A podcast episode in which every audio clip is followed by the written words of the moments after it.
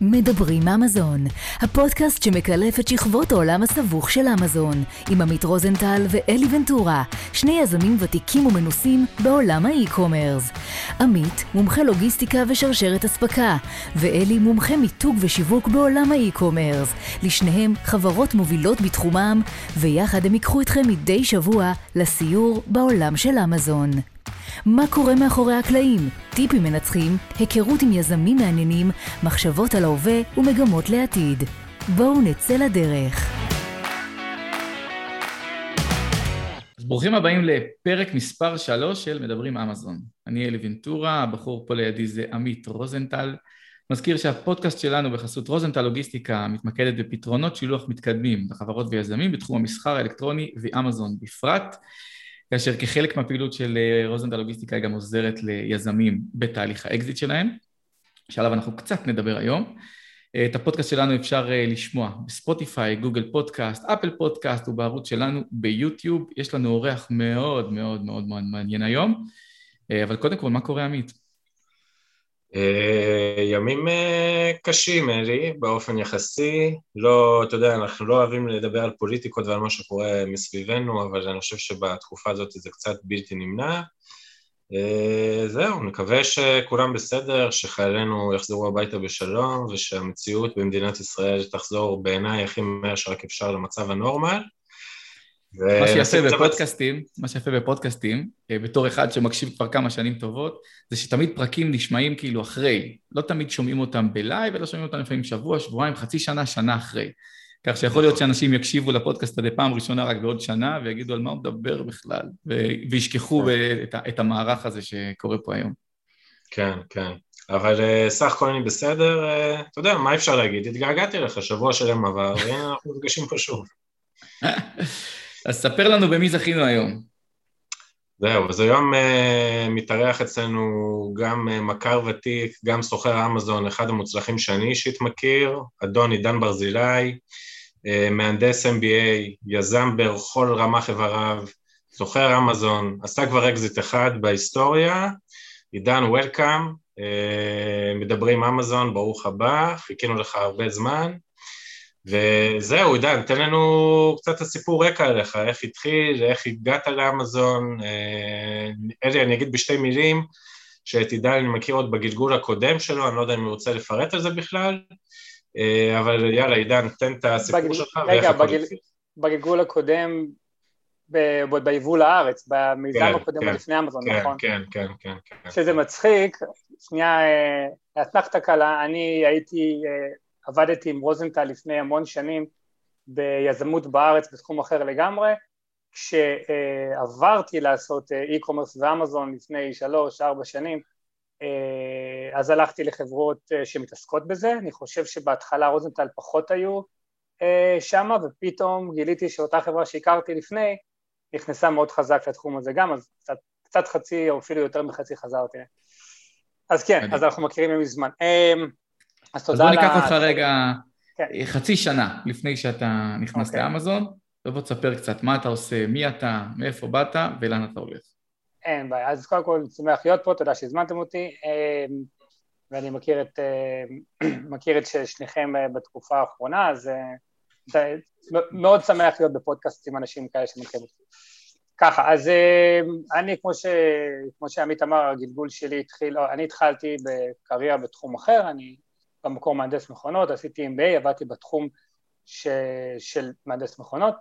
אה, לפני, אה, לפני אמזון כבר עברתי קצת ליזמות, אה, נורא רציתי תמיד לעשות משהו עצמאי ולא להיות בהכרח שכיר במקצוע שלי, שהרגשתי שהוא קצת מוגבל מכל מיני כיוונים, כל מיני תקרות זכוכית. אה, וכמו כולם, או לא כמו כולם, כמו הרבה אנשים, ניסיתי למקבל את העבודת שכיר עם להקים איזשהו מיזם בצד, וזה עבד, אה, זה עבד באופן אה, לא רע בכלל בכל מיני מיזמים בארץ, שהאחרון ביניהם לפני אמזון היה מעין רשת קניונים של מפעילים, היה לי חמישה-שישה דוכנים בקניונים שהפעילו מתקנים של מציאות מדומה, אתה מגיע, יש כזה חוויה שאתה לקוח מגיע, עולה על מתקן בקניון, יש מפעילה, עובר איזושהי חוויה, יורד, וזה היה בעצם ההזדמנות האחרונה שלי לפני אמזון. אה, באותו הנקודה, כשהיה את הרשת הזאת בקניונים, חשבתי לעצמי איך אני יכול להגדיר, להגביר את המכירות. החלטתי, בגלל שאני בעצם מוכר אה, חוויה של מציאות מדומה, למכור איזשהו אה, מוצר שקשור לתחום, משקפי מציאות מדומה. אז יצא עליי, פניתי לסין, שגם אותם הכרתי שנים לפני בגלגול הקודם, שלא ניכנס אליו היום, אבל היה כזה גלגול, ויצרתי... איזה שנה אנחנו נמצאים? 2000, סוף 2016 לדעתי. ו... או לא, סליחה, אה, זה עוד היה תחילת 2016, ובעצם ייצרתי אה, אה, מודיפיקציה קלה, ביצעתי איזושהי מודיפיקציה קלה של משקפי מציאות מדומה לשימוש ביתי, זה שאתה שם את הטלפון בפנים, ואז בחרתי בתוכנים בארץ, מישהו ירד מהמתקן, המפעילות הנחמדות אמרו לו, נהנית מהחוויה, אתה רוצה כזאת לבית, בוא תרכוש משקף לשימוש ביתי, אה, זה עבד אחלה, היה על זה אפילו קצת כתבות בטלוויזיה, הופיע, הופעתי שם, המתקנים הופיעו בצלב רגילה, שישית, היה כל מיני מקומות נכבדים, אחלה. סוף 2016 אמרתי, רגע, יש מוצר ביד, אה, עם ברנד משלי, שכבר קיים, והיה לי אה, חבר שלימים היה גם השותף הראשון, ואמרנו, הוא, הוא רצה למכור באמזון משהו, הוא חיפש כמה, תקופה לא קצרה איזשהו מוצר, חברנו ושלחנו את המוצר הזה לאמזון. וזה היה סוף 2016 כריסמס, ואני זוכר שמאוד מאוד הופתעתי כי היינו קודם כל ב time to market מצוין, הגענו בתזמון טוב, אבל אני זוכר שמאוד הופתעתי כי בכל יום בקריסמס בארצות הברית מכרתי יותר יחידות מכל הרשת בארץ בחודש שלם, זה היה כאילו, אוקיי, יש פה, יש פה משהו, יש פה משהו שווה... נכנסים לפרופורציות, ברוך הבא כן, לאמזון מה שנקרא. ברוך הבא לאמזון, היה לי, היה לי אפשר להגיד אולי גם אה, אלמנט של מזל שמתחילים, הרבה בזכות הטיימינג. טיימינג זה לא בהכרח מזל, אבל היה גם אלמנטים של מזל. לדוגמה, לא עשינו שום קורס ושום הכשרה ועשינו טעויות שהיום היו כנראה משעים אותנו עליהן, אז זה היה קצת, אה, תמיד אמזון נהיית יותר ויותר נוקשה, אז זה היה קצת פחות נוקשה. ובעצם זה היה סוף סוף 2016 ו-2017 וזה עבד אחלה, היה לנו מוצר אחד, עדיין היינו עובדים בעבודות אחרות. אה, תחילת אלפיים, אה, ואז השקנו עוד מוצרים אחרים קצת בתחום, וככה לאט לאט נכנסנו לתחום האי-commerce. תחילת 2018 הרגשתי שאנחנו הולכים למקומות אחרים, אני והשותף, אני והשותף, היינו שני שותפים האמת, הם היו זוג, והחלטנו אה, באופן, החלטנו פשוט לפצל את החבילה וכל אחד הולך לדרכו. אז בעצם מ-2018, מהאמצע, לי יש את ה account אמזון משלי. וזהו, אה, ואז כבר יש, היה לי כבר את הידע, כבר הפסקתי את העבודה השנייה, כבר התעסקתי רק ב e-commerce שהבנתי מה הפוטנציאל, השקתי עוד, מוצר, עוד מוצרים, אה, כמו כולם, פיליפינים, לכל מיני אה, משימות של כמו customer service, ברנד, כל מה ש... כל הדברים הסטנדרטיים פחות או יותר, אבל ניסינו תמיד למצוא את ה... כמו כולם, את המוצרים ואת התהליכי העבודה הכי יעילים שאפשר למצוא, בכנסים, קולגות, בניסוי וטעייה. אה, זהו, התחלנו ב-2018 בעצם מחדש, ואז אה, זה היה... אני עוצר אותך שנייה. אוקיי. אתה, אתה, אתה משתמש יותר מדי במילה כמו כולם, אבל uh, מההיכרות הקצרה שלי איתך אני רגע רוצה להפריד את המונח הזה כמו כולם, כי, כי כמו כולם אתה לא עובד. כי החשיבה שלך היא חשיבה די אחרת. כלומר, אתה כן הולך למחקר שוק, עושה, בודק את השוק, רואה, ואז אתה לוקח בעצם את היכולות האישיות שלך, נכון? אני רוצה שנתעכב רגע על זה. שאתה לוקח מוצר, ומה אתה עושה לו? זאת אומרת, ראית עכשיו מוצר, לדוגמה, משקפי מציאות מדומה, ואתה אומר, או, oh, זה נמכר טוב באמזון. נניח, עזוב את הסיפור שסיפרת, okay. אוקיי. שזה זה, אבל נניח אתה לוקח עכשיו משקפי מציאות מדומה. מה אתה עושה עם המוצר הזה עכשיו, כדי, לפני שאתה מייצר מוצר uh, לעצמך? אוקיי, okay. אה, uh, טוב, שאלה טובה. אז קודם כל, תמיד יש את הצורך או הצורך לשנות ולבדל ולעשות משהו יותר טוב. אמ, בהתחלה, גם אם אין לך תקציב, אני מאוד ממליץ לעשות את זה ברמה הכי מינימלית שניתן, אבל אכן לעשות את זה. עכשיו, אה, ככל שהזמן חולף, יש יותר ידע ויותר תקציב, אפשר לעשות שינויים יותר מהותיים. אבל איך אני ניגש לזה? אז קודם כל, בהתחלה, כמו שאמרתי, שהשקתי את המוצר הראשון, זה היה קצת time to market והיה קצת אלמנט של מזל. אבל מאז מוצרים אחרים, אה, שוב, בעצם אלמנט של מזל הוא לא היה, ה-time to market זה בכלל, בהחלט לא מזל, אבל ברגע שיש לך time to market טוב, שאר הדברים לא יכולים להיות כאלה אופטימליים. ניתן לחיות עם דברים שהם יחסית טובים והם סבירים. מה אני עושה בדרך כלל? אני מסתכל על איזשהו מוצר שאני רוצה, איזשהו נישה, ומנסה לנתח אותה כמה שניתן. אז אני עושה את זה הרבה באופן אקסלי וקצת מתמטי, אבל העקרונות הם עקרונות דומים. אני מסכים איתך שכמו כולם אולי זה קצת גנרי מדי, אבל קבעתי ברמת העקרונות מלמעלה, במקרו. לאתר מוצר עם שוק. בשביל לדעת לעשות את הדבר הזה צריך לדעת להגדיר את המוצר, להבין מהמתחרים שלו ולראות שיש להם שוק טבעי באמזון. אחד הדברים שאני אה, מזהה היום אצל אנשים שבאים איתי, אה, להתייעץ איתי על להשיק מוצרים באמזון, שלפ... באמזון באופן כללי, שלפעמים הם מגיעים עם אחלה מוצר, אבל למוצר הזה אין שוק טבעי באמזון. וצריך להבין שכדי למכור מוצר באמזון, אה, זה לא כמו למכור מוצר במקום אחר. לצורך העניין, ניקח דוגמה מעולם אחר, קיקסטארטר, מי שלא מכיר, משיקים מוצרים מאוד חדשים ומחנכים את השוק למוצר שהרבה פעמים השוק לא חשב שהוא קיים, ויש שם אנשים שהם נחשבים early adapters, הם מחפשים דברים חדשים ולהם מוכרים את המוצר. עכשיו מוצרים שמצליחים בקיקסטארטר הרבה פעמים לא הצליחו באמזון, כי אמזון זה לא עובד ככה, אתה לרוב לא תחנך את השוק, לרוב לא תלך שם עם מוצרים שאין להם בכלל שוק וזה קונספט חדש לגמרי, אתה לרוב תמצא אה, שוק קיים, כי מה שקורה בפועל, מישהו נכנס, איזה, איזה רייצ'ל אה, מג'ורג'יה נכנסת לאמזון, רושמת את מה שהיא מחפשת, לרוב, כן? לוחצת enter ורוצה לראות את מה שהיא חיפשה. וזה, ה... וזה משהו שצריך להבין על אמזון. כן, אה, אמזון זה לא... מערכת מבוסס, זה marketplace מבוסס חיפוש. אנשים נכנסים בדיוק. ומחפשים מוצרים, נכון. אנחנו צריכים להיות שם. אנחנו לא בדיוק. יכולים לגרום להם לחפש משהו שלא נמצא. נכון, שזה חיסרון וזה יתרון וזה בעיקר יתרון איך שאני רואה את זה. החיסרון הוא שאם יש לך איזה רעיון מגניב של קיקסטארטר מהפכני ותמיד באים אליי אנשים שרוצים להשיג את המוצר למה מצוין, איזה מילות חיפוש באמזון צריך להקיש כדי לראות את המתחרים שלכם, ואז הם אומרים, הרבה פעמים בגאווה מסוימת ומוצדקת בעולמות אחרים, אין כזה מוצר. אומרים, אחלה, אין כזה מוצר, באמזון זה יהיה מאוד בעייתי. תגידו, אני חייב לשאול, אני חייב לשאול עידן, יש דבר כזה בכלל, מוצר שלא קיים כאילו? כי... כן. נראה לי כאילו שהכל קיים כבר, זאת אומרת, מה עוד אפשר לחדש על דברים שלא קיימים? זאת אומרת, לא הקטגוריה, עכשיו מוצרים. אני אתן לך דוגמה של מוצר שהיה לי בקיקסטארטר, שמישהו בא להתייעץ איתי. זה היה החלאה של אה, מין אה, טושים ליצירה, ביחד עם אה, שילוב של קצוות מגנטיים, ואותם טושים היו יכולים להתחבר לכל מיני סוגים של בנייה, משהו כמו צעצוע כזה. כן. והוא היה, הוא לא ממש התחרה בטושים, למרות שהוא היה טושים, אבל לא רק, כי ה-added value שלו היה בכלל בתחום הצעצועים. לא וגם מחיר בהתאם בטח. בדיוק, והוא גם לא היה ממש בצעצועים, כי מי שקונה צעצוע לרוב לא מחפש טושים. כן. והמחיר היה יקר משמעותית מכל אחד. אז אם אני אותה... אה, אה, אותו דיוויד מאיפה שאמרנו קליפורניה ואני מחפש עכשיו שנייה אה, טושים, רוב הסיכויים שאני לא רוצה לבזבז פי שלוש ארבע ממה שתכננתי בשביל משהו שלא חשבתי שהוא קיים. עכשיו אני לא אומר שזה לא יכול להצליח, ואני אומר שלדעת אה, אם יש, לה, אם יש לה מוצר שאתה חושב עליו מתחרים ישירים לחלוטין למיטב הבנתך ואתה יכול לבוא לאותו השוק עם מוצר מבודל זה משמעותית עדיף מאשר אם תבוא עם מוצר חדש שלא קיים.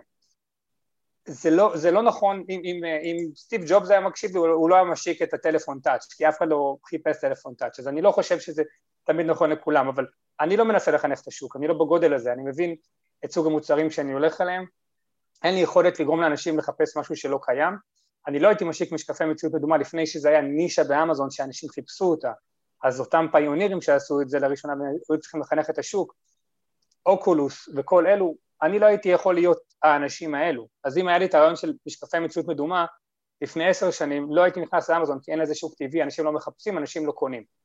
עכשיו לשאלתך עמית, זה לא רק שזה לא קיים, לא קיים זה דבר אחד, משקפי מציאות מדומה קיימים המון שנים, אבל זה לא מחופש ולא נרכש. לפני עשר שנים אף אחד לא היה מחפש משקפי מציאות מדומה ורוכש אותם, כן. גם אם לצורך העניין הם היו קיימים. אז היתרון שלנו בתור מוכרי אמזון, שיש לנו יכולת לנתח את השוק הקיים, ורמת האי ודאות שלנו מצומצמת או נמוכה משמעותית, מישהו שמנסה להשיק מוצר מאפס כי יש לו איזה רעיון מגניב בראש. ושוב, זה יכול להצליח באופן נהדר בחוץ. יש דוגמה מעולה מ...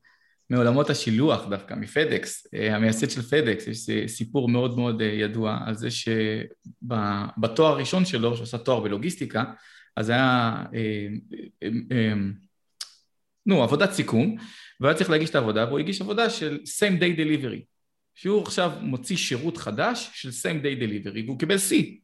והוא דיבר עם המרצה והוא רב איתו ואמר לו, מה, זה לא יכול להיות, מה, הוא אומר, אין דבר כזה, אף אחד לא מחפש את זה, אף אחד לא צריך same day delivery, וזה גם מאוד מאוד קשה לוגיסטית לנהל ולתפעל את זה. היום תגיד ללקוח אמריקאי שהוא מקבל את המוצר שלו מחר, הוא לא יבין מה קורה היום ולמה הוא לא מקבל את זה היום. אז, אז יש המון המון דוגמאות כאלה בהיסטוריה, כן. ו... וזה מדהים. אז... רוב המוצרים היותר מרשימים, דרך אגב, זה מוצרים שלא בהכרח היה להם שוק טבעי לפני זה באמזון. מובילאיי, טלפון טאץ', מה שאתה אמרת עכשיו, עוד המון דברים. זאת אומרת, האסטרטגיה שלי לא אסטרטגיה נכונה לאנשים שמנסים uh, קצת לשנות את העולם. אבל אני מנסה להתמקד בדברים יותר פרקטיים וריאליים לגשת בתקציבים שלי וביכולות שלי. ובאמזון זו הדרך לעניות דעתי לעשות את זה. מעולה. אז אתה, אנחנו ב-2018, אתה אה, נפרדת מהשותף, אתה מנהל את החשבון לבד, יש לך את המשקפי תלת מימד, ולאט לאט אתה מוציא משקפי, לא תלת מימד, 3D, כן, תלת מימד, מציאות מדומה. כן, ואתה בעצם מתקדם קדימה ומייצר עוד מוצרים. נכון. נכון? אז בעצם, כן, זה, זה אמצע 2018 אני מתחיל לבד, אמ, היה מוצר שכבר הכרתי, ואז יכלתי כבר להתחיל אה, בעצם עם מחזור לא רע בכלל, 2018 המחזור היה מיליון דולר בסוף, בסוף השנה, והפעם זה היה בעצם רק שלי בלי חלוקה עם שותף שזה היה אחלה, 2019 אה, השקתי עוד מוצרים וגם המון המון תהליכים. באותו התחום? לא סיימנו את...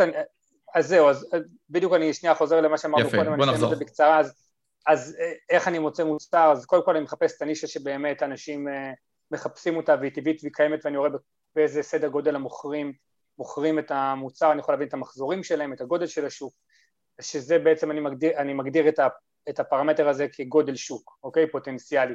הפרמטר השני שאני מגדיר לי זה בעצם היכולת חדירה לשוק, כמה הוא קשה או קל לחדירה, וזה על ניתוח של המתחרים, האם אה, הם כולם עם מלא מלא reviews ו ranking גבוהים, ואחלה תמונות ואחלה מחיר ואחלה added value, או, או להפך, עם תמונות בינוניות, עם אה, rank ים בינוניים, עם כמות reviews נמוכה, עם כמות reviews אה, שמתווספת כל הזמן נמוכה, אז אני יכול להעריך את הסיכוי שלי להצליח להיכנס לשוק מבחינת עד כמה השוק קשוח. אז יש לי גודל שוק, פוטנציאל חדירה, ואז הפרמטר השלישי שאני מסתכל עליו זה עד כמה הבידול שלי חזק לנישה הזאת. זה יכול להיות שיהיה לי אחלה, שנמצא שוק בגודל אחלה, עם תחרות שהיא יחסית אפשרית להתחרות בה, אבל אין לי שום רעיון לבידול. אז זה יכול להיות פחות אידיאלי מאשר שוק שהוא יותר קשה לחדירה, אבל יש לי רעיון מצוין לבידול. תסתכל על כל הפרמטרים האלה ביחד, אני עושה, אני עושה את זה קצת מתמטית, נותן לכל אחד כזה יחסים ומשקלים ומייצר איזושהי הסתברות הצלחה כזאת. בסוף אנשים עושים את זה בראש, אה, כל אחד עם הדרך שלו, שאלה לי אליך, אה, כן. אם אתה רואה שוק מדהים, יפה, עם כמות סקירות יחסית אה, נמוכה, זאת אומרת פוטנציאל החדירה שלך היא, הוא פוטנציאל טוב, אבל אין לך שום דרך אפשרית לבדל אותו. אתה נכנס או לא נכנס? זה, אוקיי, קודם כל אני חושב שממש שום שום דרך לרוב לא קיים, אפילו אם רק תחליף את הצבע זה כבר יש לי דרך, אבל אני מבין את הכיוון של השאלה, בסופו של דבר התשובה שלי תמיד תהיה מה האלטרנטיבה שלך. זאת אומרת, אם באותה נקודת זמן אין לך אלטרנטיבה למשהו אחר, יכול להיות שעדיף לנסות את זה ולא כלום, אבל לפי דעתי דבר, הגישה או האסטרטגיה הנכונה לעשות זה לייצר מין פאנל, אה, אה, כמה רעיונות, לשים כמה רעיונות, לנתח אותם ובסוף לראות מה נראה הכי סביר שיצליח בהסתברות הכי גבוהה ואליו ללכת.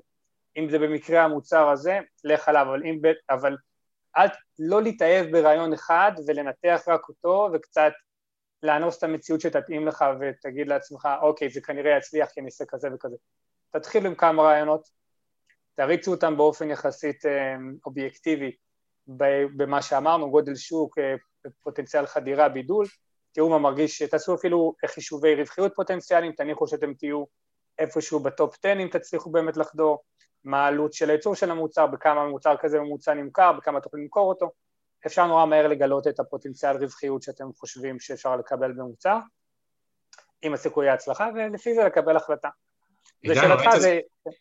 אולי, אולי תסביר בשתי מילים מה אתה נותן יותר חשיבות מבין השלושה, זאת אומרת שאתה שם את זה על כף המאזניים בין השלושה אה, חדירת שוק, בידול, אוקיי, איפה, אתה שם את זה כאילו ברמת ה scale, מה יותר חשוב לך ואיך אתה, מנתח את הדברים? אז זו שאלה מצוינת, וקצת חטאתי ב oversimplification של התהליך, כי אני, אני, אני מכווץ את הכל לדבר אחד שנקרא נגיד גודל שוק, אבל כל אה, דבר כזה מחולק אצלי להמון דברים איך הוא מורכב. אני אתן דוגמה אה, נגיד לגודל שוק. אה, ובסוף, שנייה לשאלה שלך, אז בעצם קשה לדעת, אז אני נותן לכל תת פרמטר איזשהו משקל, שוב, אנשים עושים את זה בתחושת בטן, אני עושה קצת מתמטית, אבל זה עיקרון די דומה, ואז בסוף אתה אומר, בוא'נה, אם, אם השוק הזה קשה, אבל יש לי בידול מצוין, זה יכול לנצח אה, מוצר עם בידול אה, נמוך, עם, אה, עם אה, שוק, אה, ש, ש, עם שוק יותר חזק. זאת אומרת, צריך לדעת לשחק עם זה, אבל אני אתן שנייה דוגמה לאיך אני מפרק אפילו שהוא תת סוגיה כמו שוק. אחד האישויים זה לדעת מי המתחרים שלך. ושוב, אנחנו לא רוצים קצת אה, במרכאות לאנוס את המציאות. לא תמיד אינטואיטיבי וקל להבין מי המתחרים. וההגדרה שלי למתחרה, לשיטתי, זה מוצר שיש סיכוי סביר שיקנו במקום המוצר שלך. פשוט, וזהו. עכשיו, הרבה פעמים זה קצת מבלבל. אני זוכר שעשיתי את ה-MBA, נכנסה המרצה לשיווק, זה היה לפני המון שנים, וישר אמרה לכיתה, כיתה של כולם היו אחרי תואר ראשון, כולם כביכול יודעים קצת משהו על החיים כבר, אמרה שאלה ראשונה, מי המתחרה הישיר של, נראה לי זה הנביאות, כולם אמרו מי עדן, ואז היא אמרה לא, תמי ארבע, בסוף היום תמי ארבע לוקחים יותר נתח שוק לנביאות ממי עדן, אז צריך להבין מי המתחרה שלך, אני לפעמים כשאני הולך לאיבוד בזה, שנייה עוצם את העיניים ואומר רגע, אני עכשיו בא לקנות את המוצר בכלל, אני לא מוכר אותו, אני בא לקנות אותו, האם המוצר הזה מתחרה לי כן או לא, אז ואיך זה קשור לשאלה שלך, אם בסוף ההגדרת שוק שלי היא מדויקת, זאת אומרת אני ממש מתחרה בהם, או היא פחות מדויקת, זאת אומרת אני לא ממש מתחרה בהם, זה משפיע על כל ההתייחסות שלי לגודל השוק. Mm-hmm. אז זה דברים שקשה בסוף לכמת ברמה של זה יותר חשוב, זה פחות חשוב, הכל חשוב, הייתי אומר אולי קצת במידה שווה בגדול, גודל שוק, סיכוי חדירה לשוק, בידול, אבל צריך גם לדעת להסתכל על כל דבר ממה הוא מורכב, כי קודם זה היה קצת uh, oversimplification. בסופו של דבר, בוא, בוא שנייה כן ננסה לפשט את זה. אתם רואים שיש uh, שוק טבעי, אנשים קונים את זה באופן uh, טבעי עם המילות חיפוש שלכם, אתם רואים שיש סיכוי לחדור מסוים, יש לכם בידול טוב, אני הולך על המוצר הזה, וזה מה שעשיתי בעצם ב-2019, uh, ביחד עם הרבה מאוד workflows, כל ה-workflows של של customer service, של user experience, של איך עושים, איך עושים conversion ל-review הכי גבוה שניתן, איך עושים negative review prevention כמה שניתן, איך עושים ליסט הכי אופטימלי כמה שניתן מבחינת אינדוק סמילים, כל הדברים האלו, PPC כמובן, איך מחלקים את ה-PPC למלא תתי um, קמפיינים בשביל אופטימיזציה של האלגוריתם, כל דבר ממש uh, uh, יתבצע כסוג של אה, workflow נפרד עם SOP ועם איזה מישהו שאחראי על זה. וזהו, ובעצם השקת מוצרים פלוס SOP ומ-2018 שהיה מחזור של אה, בערך מיליון דולר, ב-2019 המחזור עלה כבר לשלוש מיליון דולר שזה אחלה עלייה בשנה אחת. אה, ואז הגיע 2020 איך עוד פעם, זורק דברים okay. אוקיי. כדרך אגב, להיות במיליון דולר, קפצתי לשלוש מיליון דולר, אחלה עלייה. זה, זה אחלה עלייה, זה, זה מדהים, אחלה, זה, כן. זה דברים שרוב כן. הסלרים, בו, זה העשירון העליון של הסלרים שיודעים לעשות אותם, לא ברמת הידע, כי כמו שאתה אומר, אנחנו רואים שאתה עובד בצורה אנליטית ו-SOP ו- וכל דבר אתה מנתח, אה, אבל יש גם הרבה דברים מעבר, ש- שאני חושב ש- שכן הייתי רוצה להתעכב עליהם, לגבי okay. אוקיי. החשיבה, חשיבה יזמית. אתה אמנם לא באת ממקום אה, אה, רגיל של שכיר, ואליו הגעת לאמזון, אתה הגעת ממקום של יזם, היה לך את, ה, את המציאות מדומה, מדומה בקניונים, זה אומר שהחשיבה שלך כבר הייתה שונה, אבל אני כן רוצה אה, להתעכב רגע על הנקודה שבה אמרת all in. זאת אומרת, אמרת, הנה אמזון, נחמד לי אמזון, עובד יפה, אני מוכר לא רע, אני צריך לעשות עכשיו קפיצה במכירות שלי, כן. כדי שיהיה לי גם קפיצה ברווחים. וקפצת, יש פה קפיצה פסיכית, ממיליון לשלוש מיליון, זה אומנם נשמע בקטנה, אבל זו קפיצה יפהפייה. מה גרם לך לעשות את ה-all in הזה, ו- ואיזה shifting היית צריך לעשות בראש, אה, ואולי גם בפרקטיקה, כדי להגיע לאותה קפיצה. אוקיי, okay. uh, כן, גם שאלה טובה. Uh, שנייה רק אני רוצה לפרק את ה-all in. all in אתה מתכוון שכאילו עזבתי את הדברים האחרים והתעסקתי רק באמזון? זה מבחינתי all in, all in אוקיי, גם יכול אז- להיות אז- אה, איך אני כן. מגייס כסף למלאי הזה. אז ובוא, אוקיי. לעשות קפיצה במכירות זה קפיצה גם בכמות המלאי. נ- כן, נכון, ומי כמו עמית פה יודע כמה זה עלה לי. אבל אה, בואו נעשה את זה ככה. אה, כשאני החלטתי לעשות בסופו של דבר, כשאני ראיתי שהמוצר בסוף 2016 נמכר באופן מצוין, 2017 לא הייתה משהו, אני חייב להודות, הבנתי שכאילו צריך לדעת, צריך לדעת מה עושים, אבל שיש פוטנציאל אדיר. אז ב-2008, אז רציתי למקסם את הפוטנציאל, אז באמת הלכתי ולה- והתעסקתי רק בזה. אבל מה ששאלת על מה נדרש ומה, איך, אה, ומה בדיוק עשיתי, אז אחד היתרונות של אמזון, קודם כל כמו בכל יזמות, וזה לדעתי כל אה, יזם קטן וגדול יגידו, אה, הכי חשוב זה לא לוותר ותמיד להמשיך, כי, כי מכות תקבל והפתעות רעות תמיד יהיו, אתה יכול לבוא הכי אנליטי, והכי מנותח והכי יודע את העבודה, ובסוף זה לא תמיד יעבוד. איך שאני רואה את זה, אה, להיות אה, driven ולהיות uh, מישהו שלא מפסיק ולא מוותר, זה אחד התכונות הכי חשובות בכל יזמות שהיא. Um, היתרון באמזון הוא כזה, אני פעם דיברתי על זה בכמה פורומים ואמרתי לכל, לכל מיזם יש איזושהי משוואת הצלחה, מה הסיכוי, שתצליח, מה הסיכוי שתצליח. האני מאמין שלי זה שיש, כמו כולם, את כל הדברים החשובים בשביל להצליח.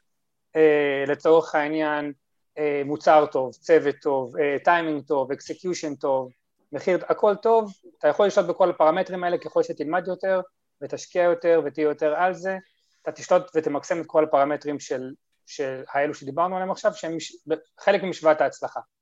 איך שאני רואה את זה, אבל כל הפרמטרים האלה ביחד הם 50 אחוז, ו-50 אחוז השני זה מזל. יש כאלה שקוראים לזה שונות או לא ידוע, או כל מיני דברים כאלה, ולא חסר מקרים של אנשים שאני מכיר באופן אישי, שלא בהכרח עשו את ההחלטות הכי אידיאליות ופתאום היה להם מזל ממש טוב, והרבה פעמים, ולרוב זה קורה להפך, שאתה עושה דברים טוב ולא תמיד המזל בא איתך. אני, אני יכול רגע, רגע, אני יכול רגע לכתוב, גם להגיד משהו על עצמי וגם, עידן, אני אקח את זה היות ואני מכיר אותך קצת, אז אני דווקא אגע בזה במה שאתה מדבר. אני יכול להגיד לכם שסתם אני אתן לכם דוגמה שאצלי, בקורונה שהתחיל כל הסיפור הזה שנה שעברה, כאילו, וכל ההגבלות של אמזון וכל מה שהיה, אני כאילו, בעסק שלי תפסתי את הראש, כי אמרתי בואנה, מה זה, אם עכשיו אמזון מגבילים, לא הולך להיות בכלל שילוח, כאילו, מה יקרה? וישבתי פה כאילו עם השותף שלי, שזה הכי במקרה הזה, וכאילו ניתחנו ואמרנו, טוב, צריך להוציא ההוא לחל"ת, צריך להוציא ההוא לחל"ת, אבל מה קרה בפועל? בפועל, במקום שאתה היום, לצורך הדוגמה, עידן, מוציא משלוח אחד, אז בגלל ההגבלות של אמזון היית צריך להוציא 2-3, בפועל מחירי השילוח עלו בערך פי 4-5,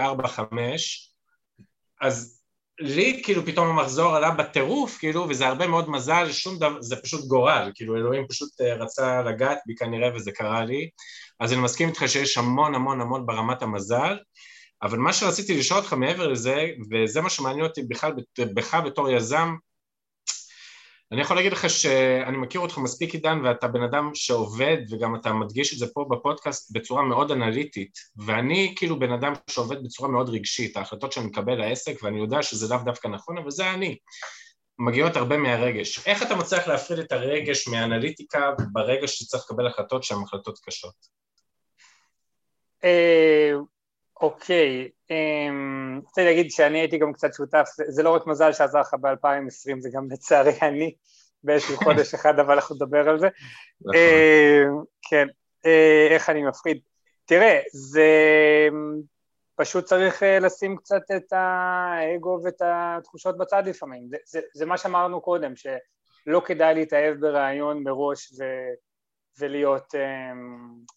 אני מנסה לנסות לבחון את זה בכלים אובייקטיביים, אז אם אני כבר לא סומך על עצמי וזה קורה, יש לי צוות של חברים וחברות שאני סומך עליהם, אם זה לצורך העניין צעצועים, כל מיני אמהות שאני מכיר, אם זה גאדג'טים, אנשים שאני מכיר, ואני שולח להם את האלטרנטיבות אפילו, ואני רוצה לראות מה הם יגידו, והרבה פעמים קורה שלא, ש, שכאילו אני רואה שאולי קצת, קצת התאהבתי באיזשהו רעיון, ואני בכוח מכריח את עצמי להקשיב יותר לרציונל ופחות לרגש. זה לא תמיד קל, לא תמיד קל לבודד את זה, אבל אני חושב שזה נכון. שוב, אבל זוהי דעתי, אני, אני גם חושב שבנקודה הזאת לא כל אחד הסכים איתי. לא, לכן אמרתי, שחזרתי ואמרתי, ואני אומר את זה עוד פעם, שאתה עובד בצורה אחרת. כי אחד הדברים שגם מלמדים אותם לפעמים בתחומים, בקורסים מסוימים, וגם הרבה סלרים שנכנסים לתחום, אה, שהם עושים מחקר שוק, אומרים להם, אוקיי, קודם כל תלכו למקומות שאתם מכירים, מקומות שאתם אוהבים. ואז אם אני הולך, אוהב לבשל, ואני עכשיו עושה לי סכין שף, למשל באמזון, אז אחרי okay. אוקיי. חודש, חודשיים של מכירות, אני מאוהב בזה.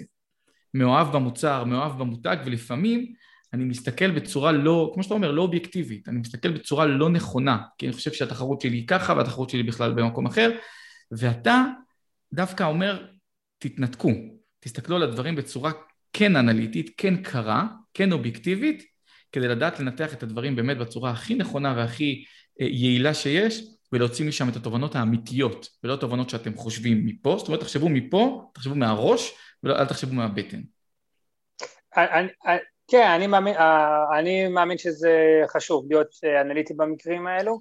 אה, זה לא, זה דרך אגב, זה לא בהכרח אומר שלא צריך להפעיל את חלק, מש, את הדברים שאתה הזכרת, לדוגמה, אם מישהו מגיע מתחום המטבח כי הוא ממש מכיר ומבין את הכל, אדרבה, שיכניס לפאנל בדיקה שלו עשרה עשרים מוצרים מהתחום הזה, הוא לא צריך ללכת בהכרח לתחומים אחרים ולהגיד אין שום קשר לרגע שלי, דווקא אם אתה מבין באיזשהו תחום זה יתרון, אבל לא בהכרח לבוא עם רעיון אחד ספציפי ורק, ורק ללכת עליו. לנסות uh, תמיד לתת לך אלטרנטיבות. תוכיח לעצמך שהרעיון שלך יותר סביר מבחינה הסתברותית, יש יותר סיכוי הצלחה מרעיונות אחרים באופן אובייקטיבי ולא באופן רגשי. ועדיין תיקח מסל, יש לי, יש לי חבר שהוא יזם שעושה כל הזמן רעיונות. לא תמיד כאלה שיש להם שוק. אני אומר לו, פעם הבאה שיש לך כמה רעיונות, מה אכפת לך לבוא אליי? אני אגיד לך לאיזה מהם יש איזשהו יותר סיכוי אה, אה, להצליח גם באמזון. אל תוותר על הרגש, אבל תיקח מוצר רגשי שגם יש לו יכולת להצליח באמזון, ספח ניתוח אנליטי. יכול לשלב את שני הדברים האלה, זה אחלה. אה, אני גם חושב שבאופן כללי, נגיד, סתם, אנחנו מנתחים כל דבר, אני יודע, אה, כאילו יש לי משהו שעוקב אחרי נגיד אחוז, כמו שיש אה, conversion, session percentage למוצר, אז אחוז השארת review על כל 100 קונים. לדעת איך זה משתנה. סתם תעקוב אחרי זה ותראה שזה משתנה לך פתאום מ-2% ל-8% או להפך, תבין שקודם כל משהו קורה. אז לפעמים כשאתה מסתכל על דברים אנליטית ואתה רואה מגמות, אתה יכול להבין אה, איפה אתה נמצא. אנשים פתאום אומרים בואנה יש לי ירידה במכירות. זה אני, זה לא אני. תסתכל על הנישה שלך, תסתכל על שאר המתחרים שלך, כולם ירדו? אתה ירדת יותר מהם, פחות מהם? אני פעם קרה ש, שירדתי במכירות באופן מאוד משמעותי, אף אחד מסביבי לא דיווח על זה, אבל אני רואה שכל הנישה שלי ירדה. ואני לא יכול להתרגש מזה, כי זה לא, לא יהיה הגיוני ש, שאני אצפה לא לרדת, שכל הנישה יורדת. אז תמיד כשמסתכלים על זה אנליטית לפעמים זה, לא תמיד, הרבה פעמים זה עוזר. שנייה אני חוזר לנקודה רק של, שהתחלתי להגיד קודם על, עם ההסתברויות והסיכויים, כי בדיוק הגעתי לפואנטה של היתרון של אמזון. אחרי שעשיתם ומצאתם את כל המוצרים ואת כל הדברים שאתם רוצים, אז דיברנו על סיכויי הצלחה, ואני אומר שיש סיכוי גדול של מזל, היתרון הגדול באמזון שעלות הניסיון שלך אה, כדי לראות אם הצלחת או לא היא יחסית נמוכה. אפילו אפשר בחמשת אלפים דולר, אפילו אפשר בפחות.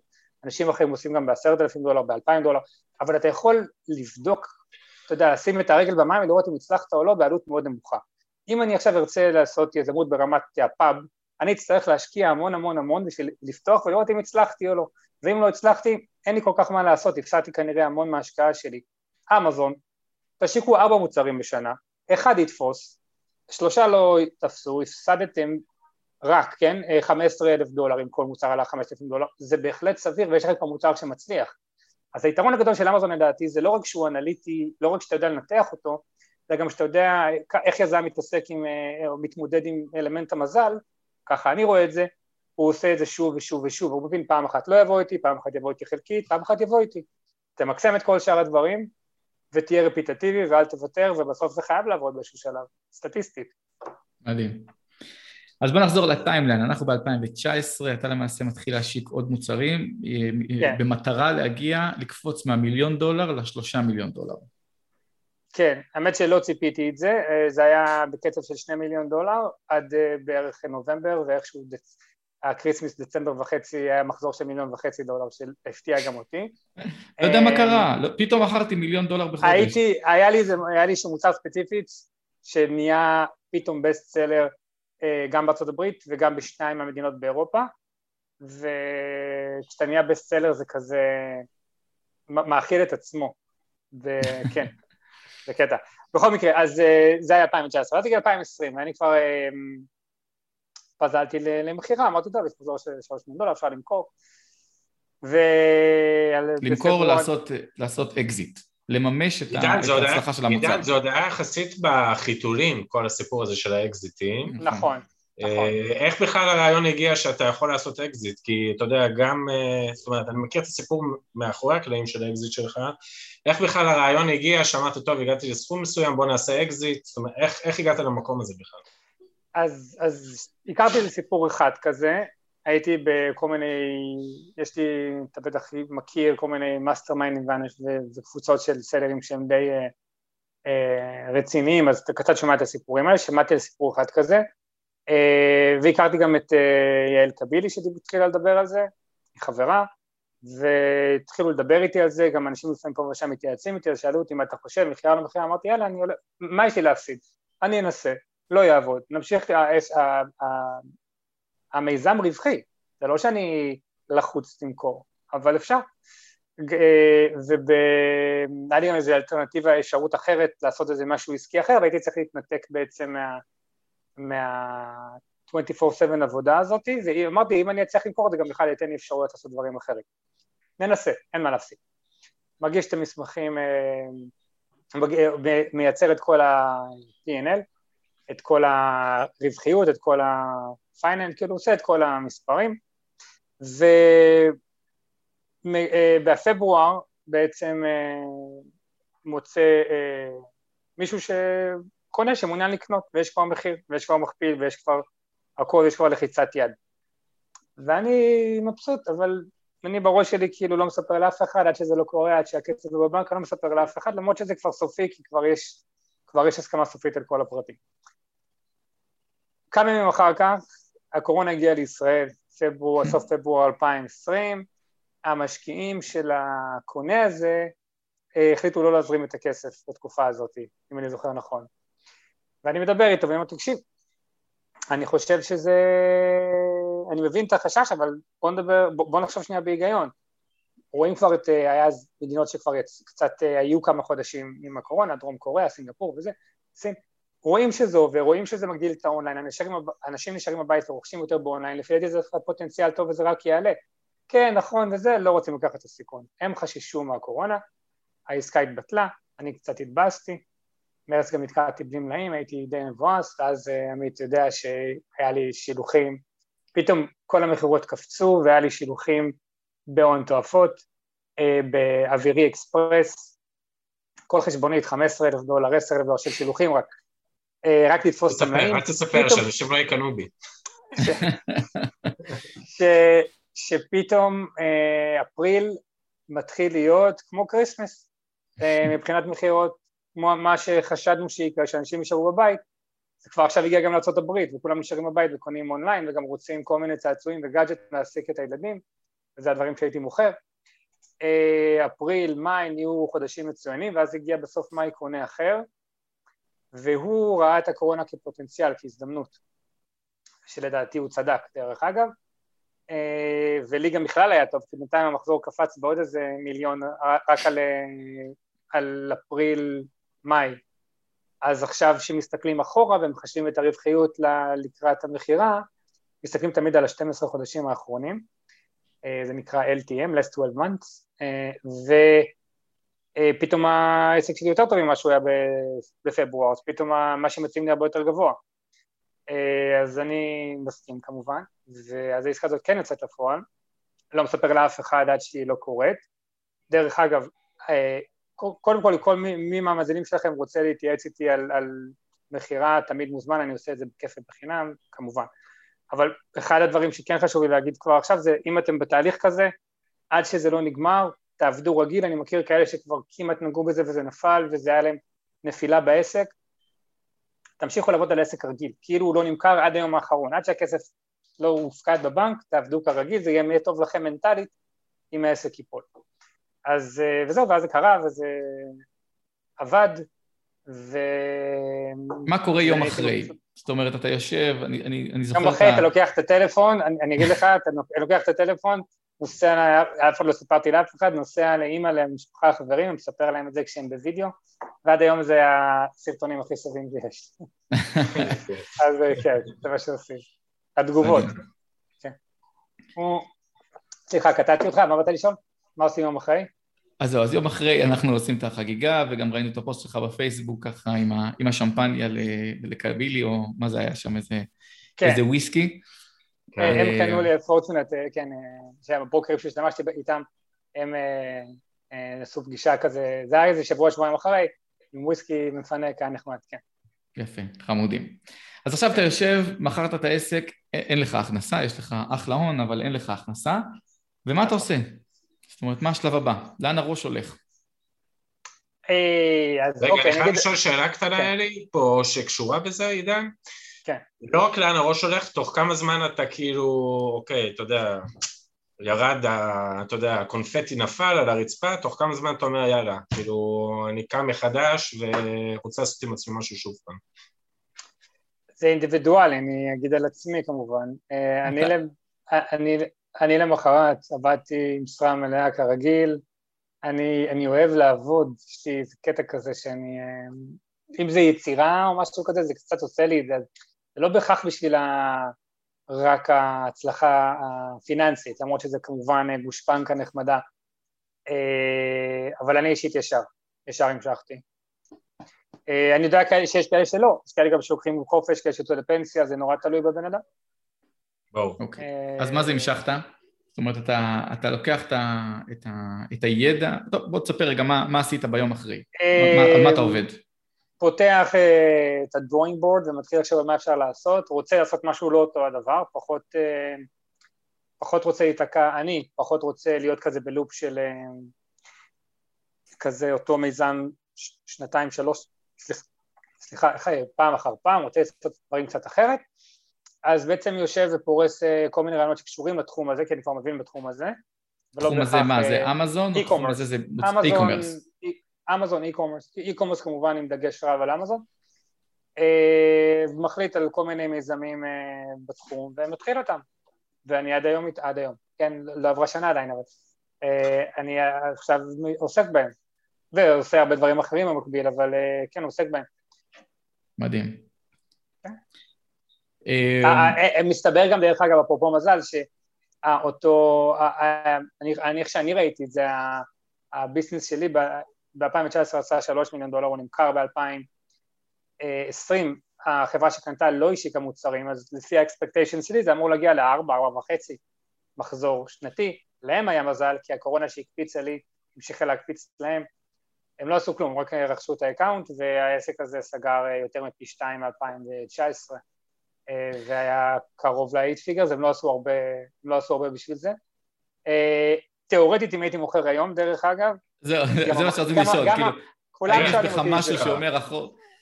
לא, לא, לא, אפס חרטה עגולה, אני גם מסביר את הרציונל מאחורי זה, אבל אה, אם הייתי מוכר היום, לא רק שהמכפיל היה בו יותר גבוה, כי בינתיים המכפילים עלו, אה, זאת אומרת, למי שלא יודע, יש איזשהו רווח, מכפילים אותו באיזשהו מספר ונותנים לך את ה... וזה מה שמשלמים לך, אז המכפילים עלו כי יש דרישה, גם העסק עלה, אז הייתי מקבל אולי פי אחד וחצי, שתיים, אבל אני לא הייתי אה, משנה שום דבר, כי יש ערך גבוה למה שאני עשיתי בשנה האחרונה, זאת אומרת, אתה משווה נקודת זמן לנקודת זמן, אני היום בנקודה שאני מאוד מרוצה ממנה, בלי קשר, ולא הייתי מגיע אליה אם לא הייתי ממש את זה, אז זה משחק כזה של, אתה אף פעם לא יודע מה עדיף, אתה יכול לא למכור עכשיו, למכור בעוד שנה, ולמגור את זה לנצח, בסוף אתה רוצה לממש ולעשות משהו אחר, בסוף האלטרנטיבה זה הייתי, איפה הייתי נמצא היום אם הייתי מוכר ואם לא הייתי מוכר, אני אישית מרוצה מאוד מהבחירות שלי עדיין, עוזר לכולם וממליץ לכולם על איך למכור, ממליץ להם על ברוקר לעורך דין על תהליך, הכל כמובן אה, בכיף, אבל, ורואה אותם מוכרים מכפילים גבוהים ממני, אבל אני, אני מאוד מרוצה. אין מה לבכות על חלב שנשפך, רק להיות מרוצה ממה שיש. אני גם לא רואה את זה כחלב אני גם לא רואה את זה כחלב לא- שנשפך, אני לא הייתי חוזר אחורה, אני מבחינתי הייתי עושה את זה בדיוק אותו הדבר, כן. לא, כי יש לנו נטייה בתור ישראלים, יש לנו גן, שהגן הזה לא קיים בשום מדינה בעולם, וזה נקרא גן הפראייר. והרבה אנשים מסתכלים אחורה ואומרים, יואו, הייתי יכול להרוויח יותר, אם היית נשאר את הקורונה, היית, כמו שאתה אומר, מגיע לעשרה מיליון דולר, והמכפילים עלו, כי נכנסו יותר טרסיו, וכל החבר'ה נכנסו, אז העלו את המכפילים. יש אלף ואחד דברים ודרכים להסתכל עליהם, ואני קניתי, בוא, 19 ביטקוינס ב-2011, היו לי, ומכרתי אותם ב-2011, אוקיי? כי הרווחתי עליהם 100 דולר על כל אחד מהם, ואם הייתי נשאר היום עם 19 ביטקוינס, החיים שלי היו נראים אחרת לגמרי היום. אם היית מספר את הסיפור הזה מזמן, הייתי כבר לוקח אותך למסעדה רק לפנק אותך על האכזבה שתלויה בזה הדבר לא, הזה. אתה לא ידעת מזה עד עכשיו, עמית? לא היה לי מושג. סיפור כואב. בתחילת כן, הדרך באי-ביי, אז התחלנו למכור מטבעות וירטואליים, ואז היה איזה להיט חדש, ביטקוין, היה יקר יחסית, אז קניתי 900 דולר, כן. הוא עלה ל-1,000 דולר, מכרתי, הופ, 100 דולר רווח, בוא, בכמה שעות, זה להיט, זה ליגה. כן. אז כן, אז היינו שם.